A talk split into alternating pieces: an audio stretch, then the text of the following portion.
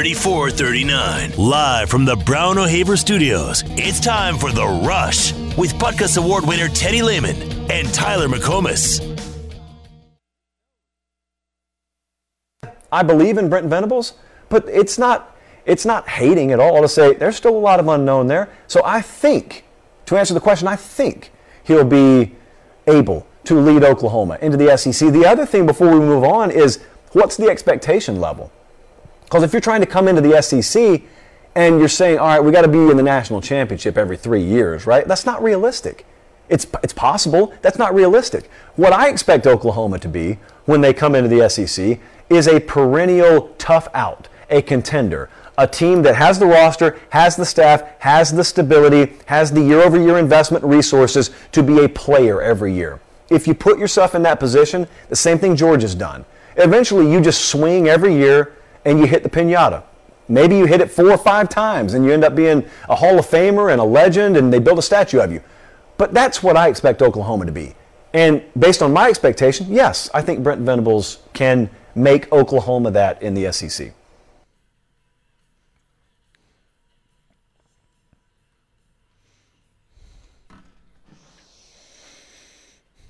Who's that? Josh Pate, Josh Pate. 24 7 Sports. Good guy. I think he does a really good job over there. He does good. He's. Hmm. I mean, that's a that's it's a fair assessment, but I feel like he's had so many Oklahoma takes that he's they're beginning to come become a little scattered, right? um, true. But I mean, I think there's a lot of truth to to what he's he's talking about there, and you know, only time will tell. There's there's a lot of unknown. Obviously, there's there's unknown with every football team, no matter how experienced their head coach is, whether it's his first year as a head coach at that school, his first year as a head coach, period, or if he's been at that school for 10 years. There's there's always unknown heading into the season. Uh, you know, we we pick teams that we think are going to finish well and others that aren't and sometimes you're right, other times you're not. And I think that's the the case with Oklahoma. A lot of people are just really cautious on picking Oklahoma to do anything and you see it reflected in a bunch of different places. Preseason top 25s and uh, Vegas win totals that are just shocking. Um, you know, I'm I'm looking at an article right now over the break about this is an ESPN article ranking all 131 college football quarterback situations. Yeah, I was going to get to that. In tiers. And I just think this is fascinating that Dillon Gabriel is a fourth fourth tier quarterback with Dorian Thompson Robinson, Spencer Rattler, Will Levis at Kentucky, and um, and then Oklahoma's Dillon Gabriel. There's a lot of experience in that group, but I think he deserves to be. I, I, and I would argue that he's probably not the only one of that group that, that deserves to be in a higher tier for sure. But we, we can get that. I um I'm curious what you thought about the the take that it's unrealistic for OU to have the expectation to be the national championship every three years. Is that unrealistic? Hmm. Is it unrealistic to win it every three years? Maybe. But is it unrealistic to have the expectation to win it every three years? No. If it's unrealistic for Oklahoma, it's unrealistic for anyone other than Alabama. Sure. Has anyone else won a championship every three years? I mean, no, of course not. No um, one's even been close to that. No, no, not for a long period of time. Of right. course, like we put Ohio State in this tier one group, right, right next to Alabama.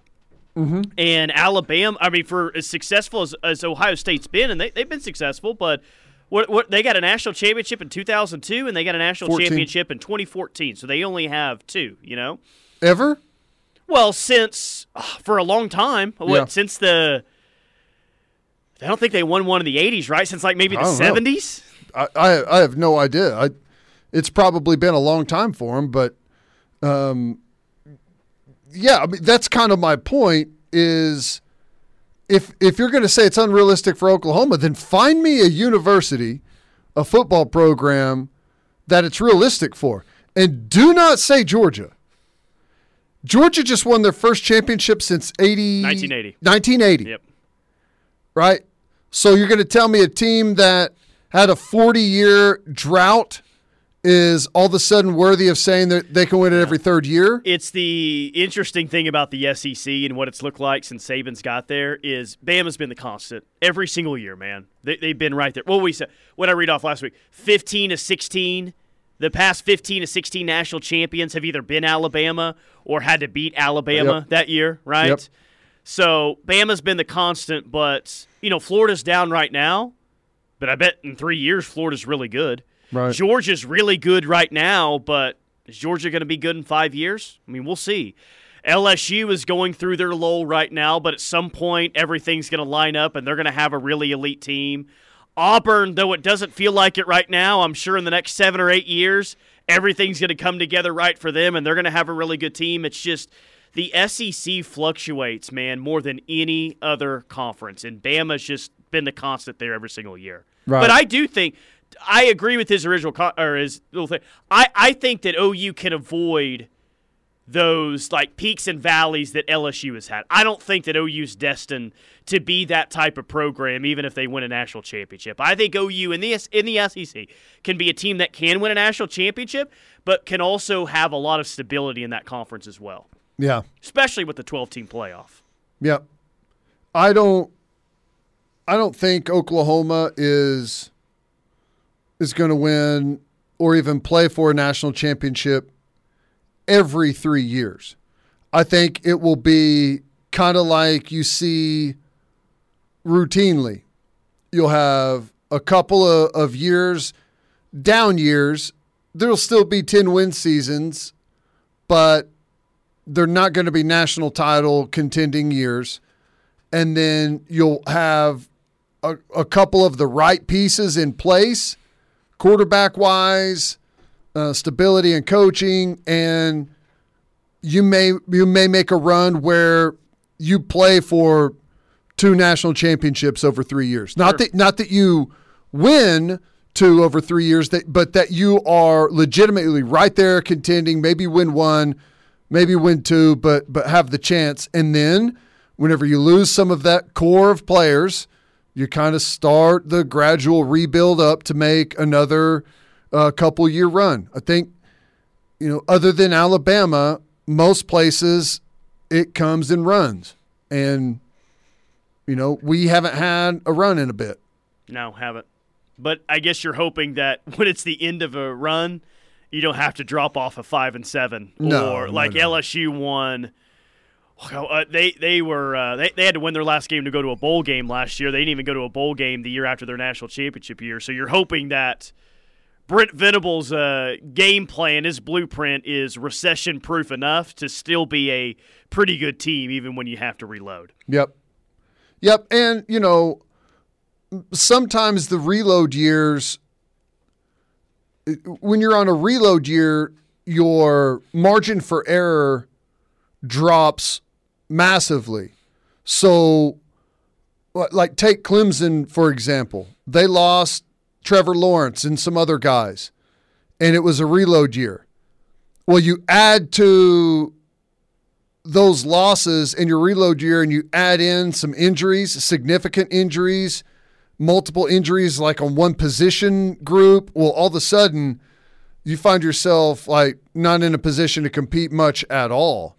But, you know, you should bounce back from that. I think Bob was really good in those reload years. His first reload year was in 2005, and it did not start off great. But Mm-hmm. one thing he did in those years, 05, 09 is the two years that I'm really thinking of, is they started slow, but man, they finished strong. Yeah. And they finished strong, and you went into the next season having some real optimism that they were back to being national title contenders. You know, beating Oregon in that Holiday Bowl, um, shutting out Oklahoma State in 09, then beating Stanford in that Sun Bowl. It's it was a reload year, but it was only one year. It was one year, and you were kind of back the very next year of okay, this team could be legit enough to really make a run at this thing. That, that's Bob was excellent at that. I felt like Well, I mean, if you think about it, so you had the initial run of five good, strong years. Then you had your rebuild year in five. And then six, seven, eight, you build right back up and play in a championship. Nine's a rebuild year, right? Um, 10, 11, 12, you didn't get the result you wanted, but you were number one preseason in 2012, right? 2011. 2011. Yeah. So, you know, you ramped back up into into a pretty good spot, and then um, you, you what you ramp up, and then 2013 you end with a uh, with a Sugar with a Bowl Sugar win. Bowl win, and then you have a downturn, and you ramp back up. 15, 16, 17. 17's your best chance to win it. We know Bob retired the the summer before that, but you know, right there was your your next chance to win. And we really last year last year frankly is our rebuilding year. Right? Yeah. So the ramp up is coming and that's why I say adamantly to anyone who asks me the University of Oklahoma will win a national championship in the next 3 years. Well, text line says OU will have three national titles by 2030. What is that like from this point right now? I yeah, OU will have three national titles by 2030. I guess from from this point now. Huh. Well, that would be good if you won 3 in the not even the next decade. Clemson still won 10 games the year after Lawrence left. Yes, that is true. It's true. They won 10 games. But they'll even acknowledge that it was a setback of a year. yeah, it, it was. Well, and that's the thing is, your down years, the better program you are, uh, your your down years are not like last year was a down year for us, and we went eleven and two, right? So, I mean, down years are different for different programs, but I I know we were 11 and 2, but would any Oklahoma fan say that last year was a great year? I sure hope not. Right. So, Glad Ted brought up the coaching stability. We know we're going to lose some assistants. Is BV going to be like Saban and being able to manage lots of turnover? Hasn't hurt Bama, and they lose staff every single year. I mean, that's a giant unknown if he's going to be able to replace assistants. well, here's what I know about Venables right now. The assistants that are working under him as a head coach right now absolutely love how he is, how he's running the program, what he's doing, what he's brought, um, new things that he's brought, new ideas that he's brought, new things that he's implemented. They absolutely love working for the man. So, whenever they go and they see other coaches on the road recruiting and they have all of their old connections that they talk to on a, you know, a couple weeks basis or whenever they talk to those guys because they're friends with them and they work different places, you still have those conversations. Uh, the word is going to be out that v- Coach Brent Venables is absolutely a head coach that you want to go work for. And especially if the guys that leave, leave and go get good jobs. Yeah, that's true. Good point. I mean, I I don't think when you when you're going to have the reputation that I think Venables is going to have, I don't think you'll have a problem at all filling some good roles coaching. And here's the thing: uh, for the longest time, Saban, and I think some of it's changed recently, but uh, he did not have a good reputation as someone that you wanted to go coach for. Uh, was, for lack of a better term or phrase, an absolute hard ass on everyone and made life miserable. But guess what? You won a ton of games, and when you win a ton of games, you get really good jobs. So people would be willing to go work for him. But you add a guy that's great to work for, and you win a bunch of big games. It's it's the perfect recipe. Yeah, I mean, Lane Kiffin knew that it wasn't going to be fun there, and he's probably going to be embarrassed on the sidelines. but he knew to kind of right. rejuvenate his career, he probably needed to go there. And same thing with those off the field guys. I know that they're, you know, took those roles, they could keep their buyout money, all that, but Saban had the reputation of you come here and you're not even on the field coach, but you can revive your career just by being at Alabama. Yeah, that that was that was pretty big for him, or it has been pretty big for him, I guess. Right. This text says every three years. Newsflash: Oklahoma hasn't won a title in 21 years or played for one in 13. Yeah, that's true. But it, the other point is just like I said, it wasn't should Oklahoma win a title every three years. That's not what he was saying. He said, should Oklahoma have the expectation? Yes, the expectation is different than the win. If you don't have the expectation and you don't have the pressure on the program, what are you talking about? And the other point is no one's won one every three years. Alabama has the longest running uh, dynasty we've seen in a long time, and there's no telling how long it's going to last for them but nobody other than them is going to win a championship every three years. David in Arizona. Hey guys, enjoy the show. Season tickets order, opening game and afternoon, right? Guess I will have to get ESPN Plus to watch OU sports shows. Yes, David, if you're talking about football and not softball, uh, opening game is 2:30 against UTEP week Ooh. 1. I also have the forecast for that day, David. It will be uh, 105 uh, degrees on the field with mm. 100% humidity down there. Mm. So that's what we're looking at. I actually predict that the weather's going to be 69 degrees. Wow. Uh, sunny, just a slight breeze out of the north. It's going to be amazing that day. I'll be watching to see if, uh, when it's a really hot day, if the team uh, chooses to warm up actually out on the field like men, or if they have to go inside the indoor to stretch like uh, the previous head coach. You better be careful setting some of these uh, guidelines because what happens know, if right? Uh, if they do warm up inside? I don't. I I don't think that that's going to happen. I, I am interested in some of the things that they're going to do differently. Um, you know, before the game starts, and I, I guess we saw it the spring game, right? The whole lock in arm in arm and like walk yeah. towards the end zone. That's kind of like a. I feel like K State does that or has done that with with Bill Snyder. They would Maybe. walk out arm in arm. I think right. at halftime, they'd walk to the locker room at halftime doing that. Yeah, I think that I think some of that is true, and they're also going to stand there after the game together and with the student section, right, seeing the alma mater, yeah. which um, Hope kids stay for that. Right. a free drink voucher if you stay for the yeah. alma mater is what they need to do. Yeah, maybe they shouldn't do that with the student section. Maybe we'll do it with the band. They'll be there, but student section, not so sure. But I like those things. It's it's about unity. It's about doing things together, and um, that's that's going to be the goal. That's going to be the culture. So, all right, quick timeout. More from the rush coming up. Hour number two rolls on. Stay with us.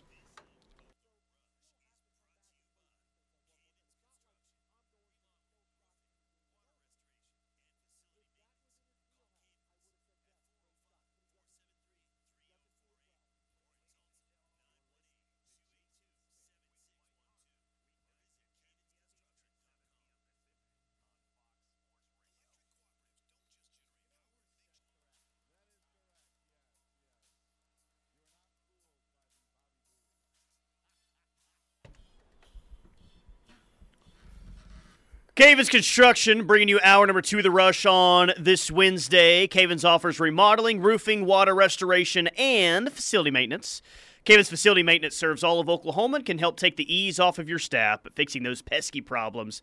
In your office building, give Cavens a call 405 573 3048. Tulsa 918 282 7612 or cavensconstruction.com. You mentioned it last segment, uh, ranking all 131 quarterback situations in tiers. Yeah. And we're going to have to scroll far down, very far down to get to Dillon Gabriel.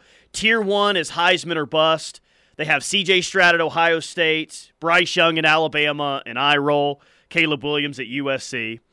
Tier number two, which is the Heisman waiting room, NC State's Devin Leary, Utah's Cam Rising, Miami's Tyler Van Dyke. Um, I think there's a chance that Dillon Gabriel's better than all three of those guys, but I guess that we'll move on here. Tier 2A, what's a guy got to do to get some Heisman love around here? That's Georgia Stetson Bennett. Tier three is pretty pretty good. There's eight players. Um, there's eight players in there. Virginia's quarterback, Louisville, Wake Forest, Tennessee's, Coastal Carolinas, Purdue's, Mississippi State, Arkansas. Then we get all the way down to tier four. Definitely, probably, maybe. So saying really kind of unsure of what type of players they're going to be this year. And that's the tier that ESPN has put Dillon Gabriel in, along with DTR at UCLA, Spencer Rattler at South Carolina, and Will Levis at Kentucky. I don't agree with it. I'm guessing you don't agree with it as well. But this is this has to be, man, the lowest expectation an OU quarterback has had nationally in what seven, eight years, probably. Um, yeah. But Yeah. I'm trying to I'm trying to figure out exactly why he has low expectations. Is it because he was hurt last year and didn't play a whole lot? Does that factor in?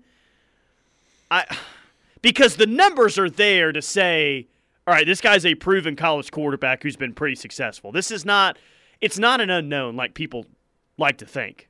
Right. Um, Why is there so much unknown here? Or why is there so much doubt? I I don't know. I don't know.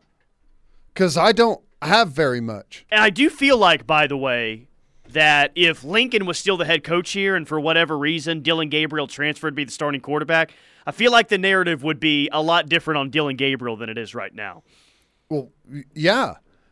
Look at the narrative on Caleb Williams. Yeah, but right there with C.J. Stroud and uh, Bryce Young, who won the Heisman last year, he's on the same tier. Yeah, let me just um while we're talking about this, just to show you how absurd that is.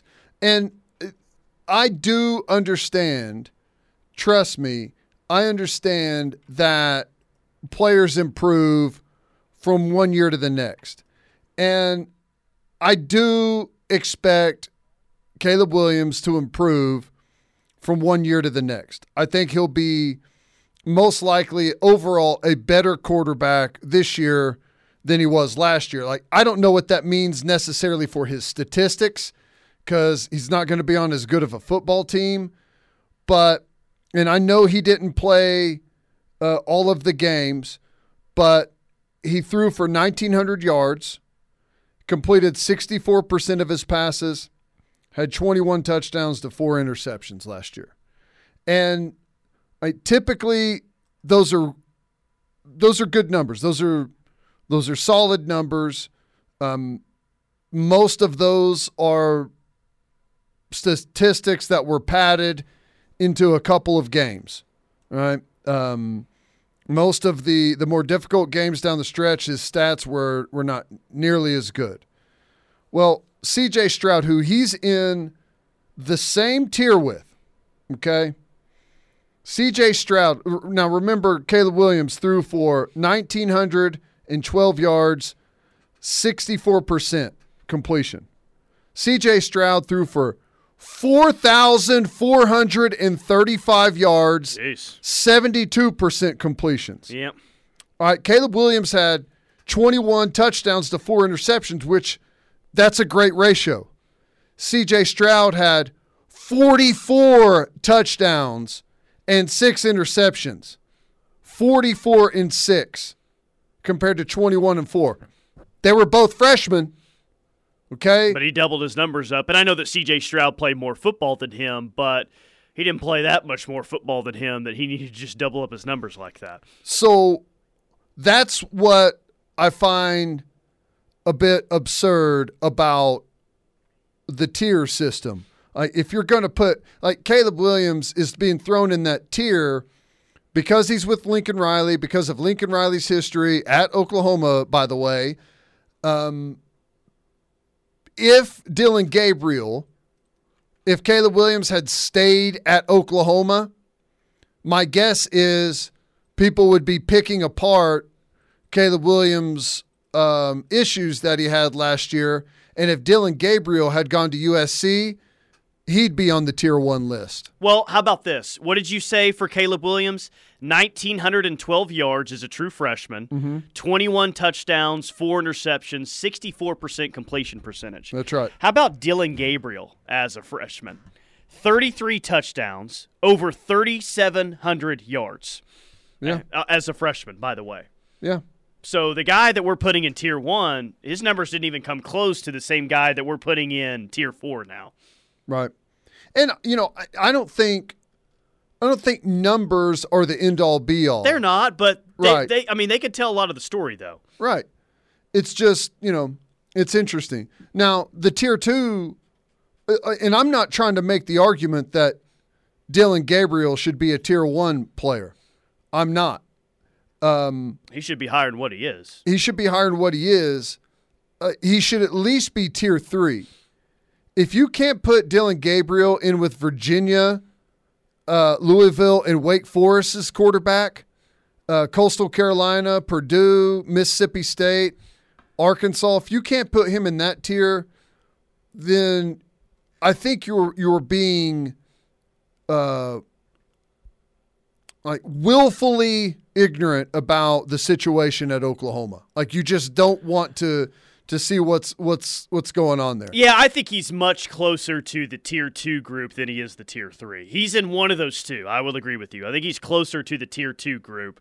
Um, and in the tier A, two, tier two A with uh, I mean, the, the Heisman odds say he's got like the fifth best chance to win the Heisman. Again, that's not the end all either, just like the numbers are. But if you got the fifth highest uh, Heisman odds, I think you're closer to two than you are to three in the tier. Right. Yeah, I, I here's the thing. I think he's a I think he's a top 10 quarterback. Right? And this has him more as like a a top top 15 or so quarterback. Maybe lower than that. Like he's in the group of like 15 to 19. Uh, so I think he's a top 10 guy. Now, some other places, some other guys at other schools, like would some of those other guys would I have them higher than where they are if they were at Oklahoma? Yeah, I would. Why? Because they would be at a team that's going to be roster wise better than almost every single team that they play. These other guys aren't going to have that. That is a major factor in how good of quarterback play someone puts out. Why do you think Bryce Young is where he is? You think Bryce Young would have won the Heisman Trophy last year if he played for Purdue? No, of course not. That's course why I not. think it's completely unrealistic to think that Caleb Williams this season is going to be in the same tier as CJ Stroud or Bryce Young. It's totally unrealistic, man. I mean, he's a good player. He's not that good of a player. What Ohio State and Alabama have around them for those two guys, it's not even close, dude. So I do wonder what the narrative could be around Caleb Williams and Lincoln Riley in a year's time because there's so much hype and so many expectations right away that I think are unrealistic. What happens to people's thoughts on Caleb Williams if, after all this hype, he doesn't deliver and USC's an average football team next year? Because he'll kind of be the lone guy out. Well, he he did it with Baker Mayfield. He did it with Kyler Murray. He did it with Jalen Hurts. Even Spencer Rattler won a conference championship. What's wrong with you? Like I, I know all this hype got him paid, but if he didn't live up to these lofty expectations, then I, I think the attitude around him is going to change real quick. Well, yes, but here's my here's my opinion of what's going to happen for USC this year and Lincoln Riley and Caleb Williams. Caleb Williams is going to be the savior and you know do some really impressive things to pull out wins against Stanford, who was 3 and 9 last year, against Washington State, against Cal, against Arizona. He's going to do impressive looking things against god awful football teams Sure. and he's going to be praised endlessly for that because they only have two maybe you could say three tough football teams on their schedule I, next year I think it's just Utah and Notre Dame. Who, who's the three? That it, someone's going to have to emerge from the Pac-12 that we're not thinking. Yeah, I'm it's like a UCLA. I'm saying maybe Arizona State, maybe UCLA, um, maybe Washington State or Oregon State, who were seven and six last year. Like those are all maybes, you know. So two tough ones, maybe a third tough game. So what I'm saying is he's going to be hyped endlessly, having played and beaten absolutely nobody. Yeah. Text line points out, well, CJ didn't have to play Kansas last year, so you, you got to factor Which, that in. You know, frankly, and again, this is, I don't mean this to be a dig at him, but it's kind of the same exact thing that happened last year with him. Yeah. He came in and had, you know, um, the big moments against Texas, helped to win that game. That was a five and seven football team. Um, TCU was terrible. Kansas was terrible. Barely pulled off that win.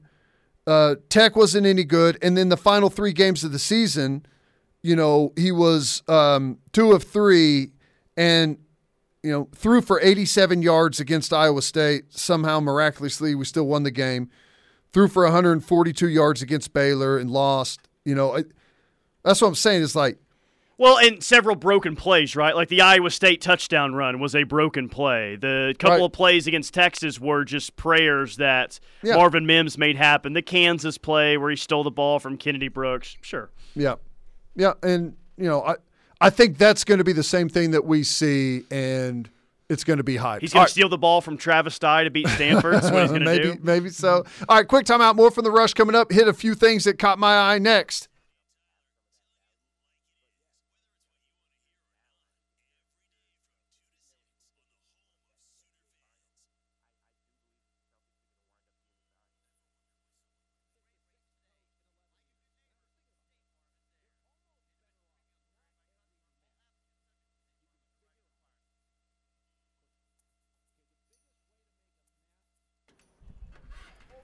It is the rush on the ref. Tyler McComas, Teddy Lehman. We call this segment "What Caught Teddy's Eye." Let's get to it. Store number one is. Sorry, you have to excuse me. I was just watching John Daly do one of the most amazing belly flops into a lake I think I've ever seen. Uh, pretty awesome. Um, Send me the link, please. uh, First, quick shout out to our friends over at Roof Tech. Josh Tucker runs the business over there. Former teammate of mine does an outstanding job. If you have any roofing needs, give Roof Tech a call. Uh, it's over. Johnny Depp, Amber Heard defamation trial has been completed. Johnny Depp wins. Yeah, uh, am I wrong in everyone was pulling for him during this trial, especially after the trial got started and she said weird things like, "My dog stepped on a bee." I feel like there was an overwhelming amount of support from Johnny Depp. Um, I think that I, in I, I don't know exactly what went down, and I don't know that anyone really does, but there did seem to be the fact that she doctored things. She like she used a lot of these these these pictures and different things, different stories as a way to attack him and ruin his reputation. And I think people are disgusted by stuff like that. And I think as it all kind of played out for everyone to see, that there ended up being like a snowball effect for Johnny Depp. I feel you on that. Yeah, I feel like everyone's coming out of this saying, "Yeah, she's a bad person." Yep. Uh, well, she owes $15 million Yeah. now, so we'll see Yeah. what happens with that. Uh, man, here we go. The, I don't know, live golf, live golf, LIV golf. I have no idea what it is, but it's the Saudi backed golf league that is starting next week. Uh, they've got their first tournament in London, and there's some decent names that are jumping from the PGA to go play in this thing. Dustin Johnson is one of them, and he's already lost a sponsor, RBC, for going to do that. Uh, but reportedly being paid $125 million to go join this tour. Uh, here's the thing, man. Some of these guys, I don't blame them. This first tournament in London has a $25 million purse, $4 million uh, to the overall single winner. And the way that this thing breaks down, I think it has a chance to be really cool. It's teams. So you're going to have different guys that are on teams playing against uh, other groups that that kind of join up. I I don't think there's any necessarily rhyme or reason to to how they join teams, but it looks like it's going to be pretty cool. Taylor Gooch, local player, is going to be playing over there. I hope he goes and wins that thing for four million bucks. But it's about to get underway, and the PGA Tour is not happy about it. Yeah, I'm sure not losing. I mean, they're they're having a issue right now, um, growing the game. It feels like, and everyone going across the pond to go play is not not good. Uh, the PG, all it would take. Th- there's there's a lot of golf fans out there. I'm not saying there's not, but if Tiger Woods came out tomorrow and said, "I'm retiring. I'm never playing in another PGA. Tour event," it would be devastating to the PGA Tour. And he's old, frankly, busted, and people still show up in in droves to see him play. Yeah. Uh, you, is that it for you? Yeah. Okay. I. Uh, how much do you think a lifeguard makes at a pool? Like around, around minimum wage, right? Yeah, I would say 15, 18 bucks an hour at the highest. Well, uh, life is good for lifeguards in Los Angeles. According to a report from Open the Books, LA lifeguards are drowning in dough. During the year 2021, there were 98 LA based lifeguards who earned at least, wait for it, $200,000, including benefits.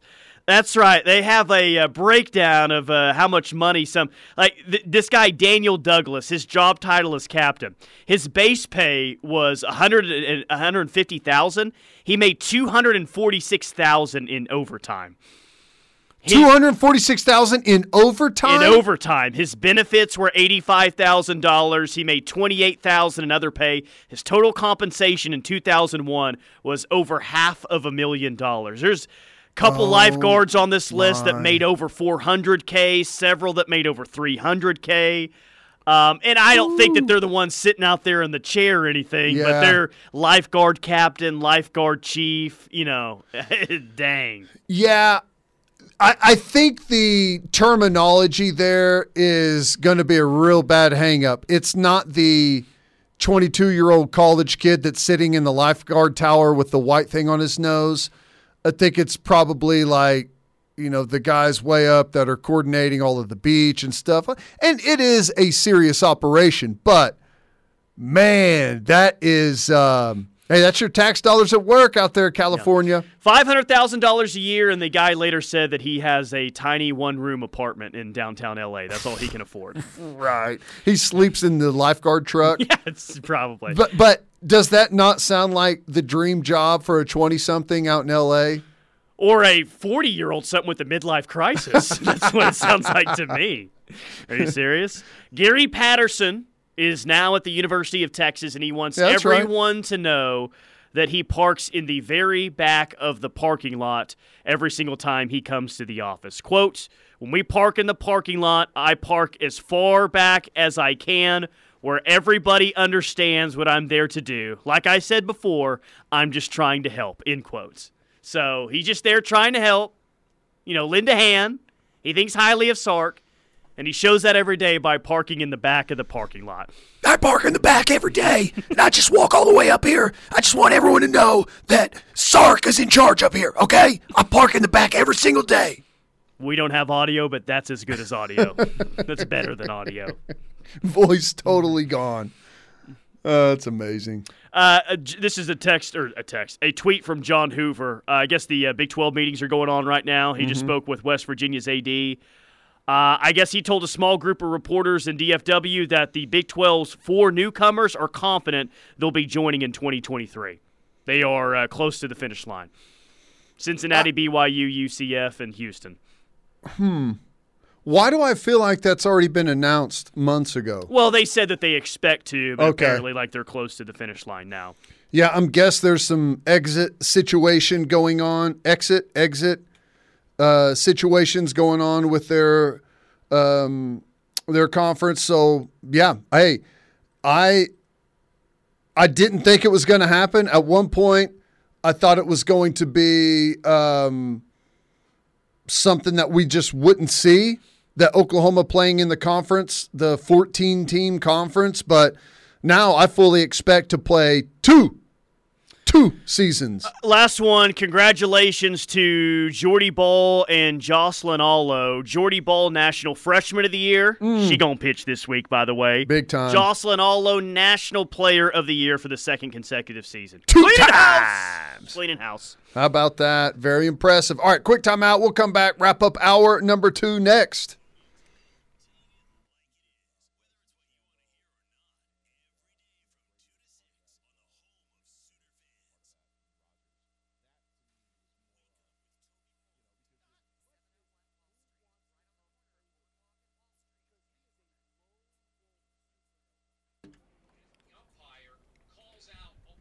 Cavens Construction bringing you hour number two of the rush, cavensconstruction.com. Um, someone saying $500,000 for a lifeguard. David Hasselhoff didn't make that much. No doubt. Yeah, I don't think he did. Filming with uh, Pamela Anderson. That's That- funny. That's why California is going broke. That's why Cali is broken. A lot of people have opinions on the state of California. Mm-hmm. Does Gary Patterson need a towel to wipe off after his long walk back from the parking lot? Boomer Sooner, Kansas City Sooner. uh, yes. I think he Frankly. could be walking inside and he needs needs a towel. Are they going to have a sweat rag person for him at Texas? Do you think when he pulls in in the morning, there's a trainer standing there holding a Gatorade and uh, has a towel on their shoulder to walk into the building with him? I, I, he feels like the guy to me that as soon as he steps out the car, there's a right a young assistant holding an umbrella so he can walk in the shade the entire time to the door. Oh man! If Patterson. OU is in the Big 12 next year, they're going to get hammered on the schedule. Well, if wh- OU's in the Big Twelve next year, they're going to get, be oh in in twenty uh, twenty three. right, like at Cincinnati and at BYU, that's fine. Bring it on. I'm actually, I would I would like to see that. I don't, I don't have. I, I think I'm not saying the schools are not good that are coming in. I think they're all really competitive, and frankly, probably all would have been right there at the top of the Big Twelve last year.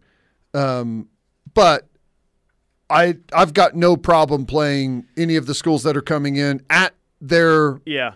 There, there is a chance though that if the schedule falls right, for the first time in a long time, we could be saying, "Dang, OU's kind of got a tough schedule." Georgia at home, right? Yeah. At Kansas State, if they have a good team this year, got a lot coming back. Um, if you go like at Cincinnati, at BYU, at Baylor. at Baylor, yeah, With man, it, it could be a tough twenty-three schedule if it falls right. Right. Yep. No, I I I'm down. I would love to go I'd love to go to BYU. Their stadium is beautiful scenery. That's my number one hope. um, wouldn't mind to go see Cincinnati or UCF. Don't care about going to Houston, but any of the other three, I'm fine with. All right, quick timeout. Final hour of the rush is coming up next.